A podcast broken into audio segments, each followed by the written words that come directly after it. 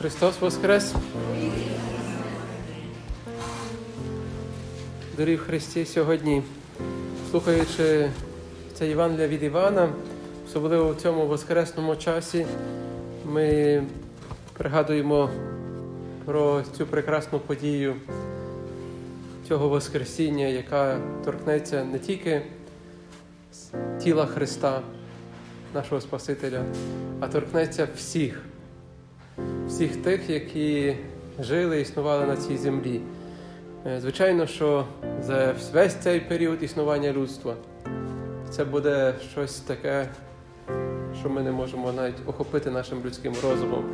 Як оце все людство зможе повстати із тлінності, щоб предстати перед Богом. Цей суд, який чекає людство, буде такою щасливою миттю, як ми сьогодні чули, для тих, які воскреснуть на життя. Тому що вони були в тому житті, Божому житті. І вже будучи тут, на цій землі, вони вже перебували в Бозі.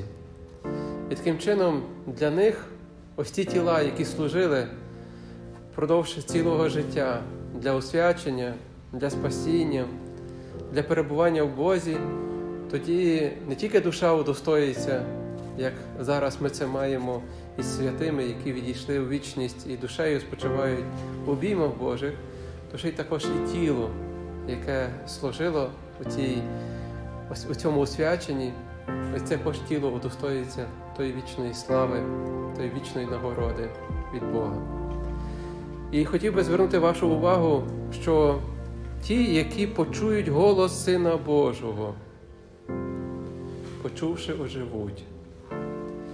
Як для нас важливо вже тут, на землі, мати великий досвід, практику, чути Божий голос.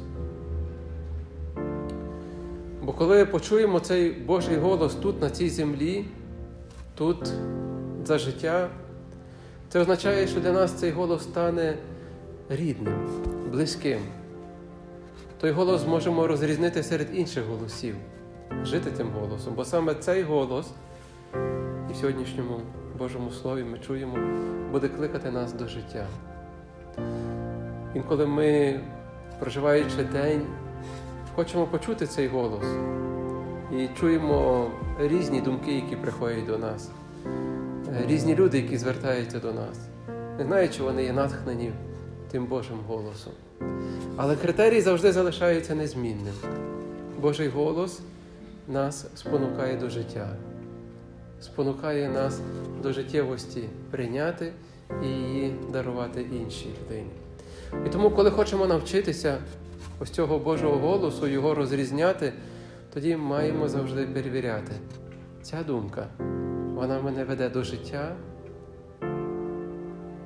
чи вона в собі несе смерть. Останнє, на що би хотів звернути вашу увагу, це те, як Ісус так ну, сміливо, дуже мужньо сказав, що суд мій справедливий. Що це означає той мати той справедливий суд? В звичайному суді, в світському суді, ми бачимо ось такі, таку вагу, пригадуєте? І це мірило показує, що справедливість це тоді, коли є однаково, є рівновага. І тоді кажуть, що тоді є справедливість. Що це означає? Що якщо тут є закон, і тут є ось цей порушник, якщо немає відхилень, тоді є справедливо. Так само, як і покарання. Що за закон каже, що ось за таку провину має бути наказаний інший, і тоді є справедливість. Тоді, коли все зважується, є рівно, рівність між всіма, між законом і людиною і так далі. Ну це світське. Тому що воно походить від світу. Коли ми запитуємося, хто пише ті закони, виходить, що людина пише ті закони.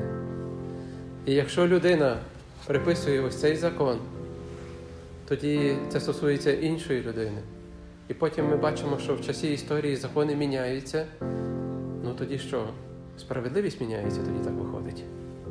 Що якщо раніше за це треба було мати покарання, то сьогодні вже нема за це покарання. То як справедливість тоді, е, як тоді вона існує? Існує від того, як вирішить той законодавець.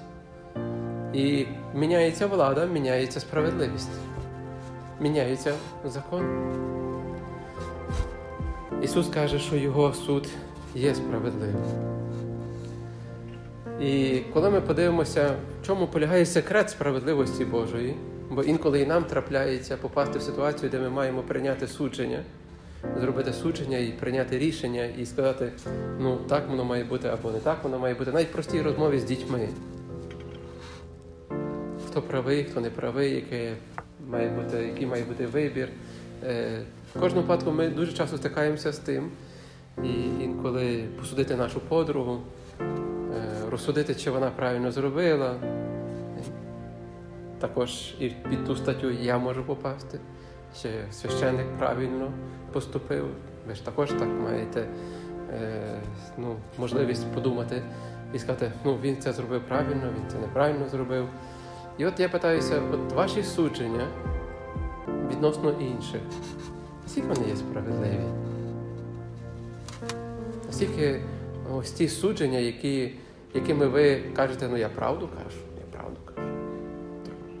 Я би хотів знати, як про тебе так будуть говорити, правду, як ти будеш тому вертіти. Е, отож, ті судження, от наскільки вони є, дійсно є справедливими, так як це в світському світі. Міняється в тебе настрій, і міняється в тебе е, зразу справедливість. Міняється в тебе стан душі, стан нас... стан е, погоди, не знаю чого. І в тебе зразу міняється то все. Ну, що це таке, що це за справедливість? І ось коли Ісус так сміливо каже, що суд його справедливий, ви сьогодні це чули, бо це було останнє речення, бо переважно ви можете почути перше речення, і потім я так тому я взяв від самого початку, і потім десь середину я пропустив, і потім останнє. Отож, останнє речення, яке було? Так, так, як? Так, суд його буде справедливий. Чому?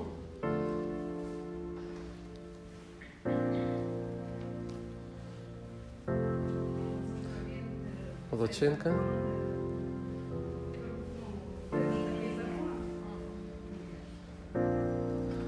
Тому що я шукаю не я, а він. Тому що я шукаю. Що Ісус шукає? Не моєї. Є. Так, не моєї волі. А Боже, так, то Отця Його, а того, хто послав мене. Так? Дивіться, як прекрасно. Може, ти тоді є справедливий, коли ти зрікаєшся себе. Ну? Не тоді, коли в тебе настрій, не коли в тебе там міняються погляди, не, ти шукаєш не себе. Бо переважно, коли до нас підходять і кажуть, ну давай, тако, скажи мені, як то воно вона, скажи мені свою думку. І вже починається несправедливість. Бо що починається індивідуалізм. А скільки людей, стільки думок, стільки вражень, стільки судів, стільки пересудів. І Ісус дуже гарно підкреслив, що Його суд справедливий є саме через те, що Він не шукає свого, але шукає того, що є від Отця. І тому, коли ми попадемо в ситуацію, де все ж таки нам прийдеться війти в таке судження, треба пам'ятати, щоб не шукати свого, як нам краще, а іншим вже як вийде. А треба подумати, а яка є Божа воля тут? А як отець хоче в тій ситуації, щоб поступив? Я інша людина. Як би Бог поступив ось тут, зараз, на моєму місці? Як би він, яке би він рішення прийняв? І ви побачите, що буде справедливо.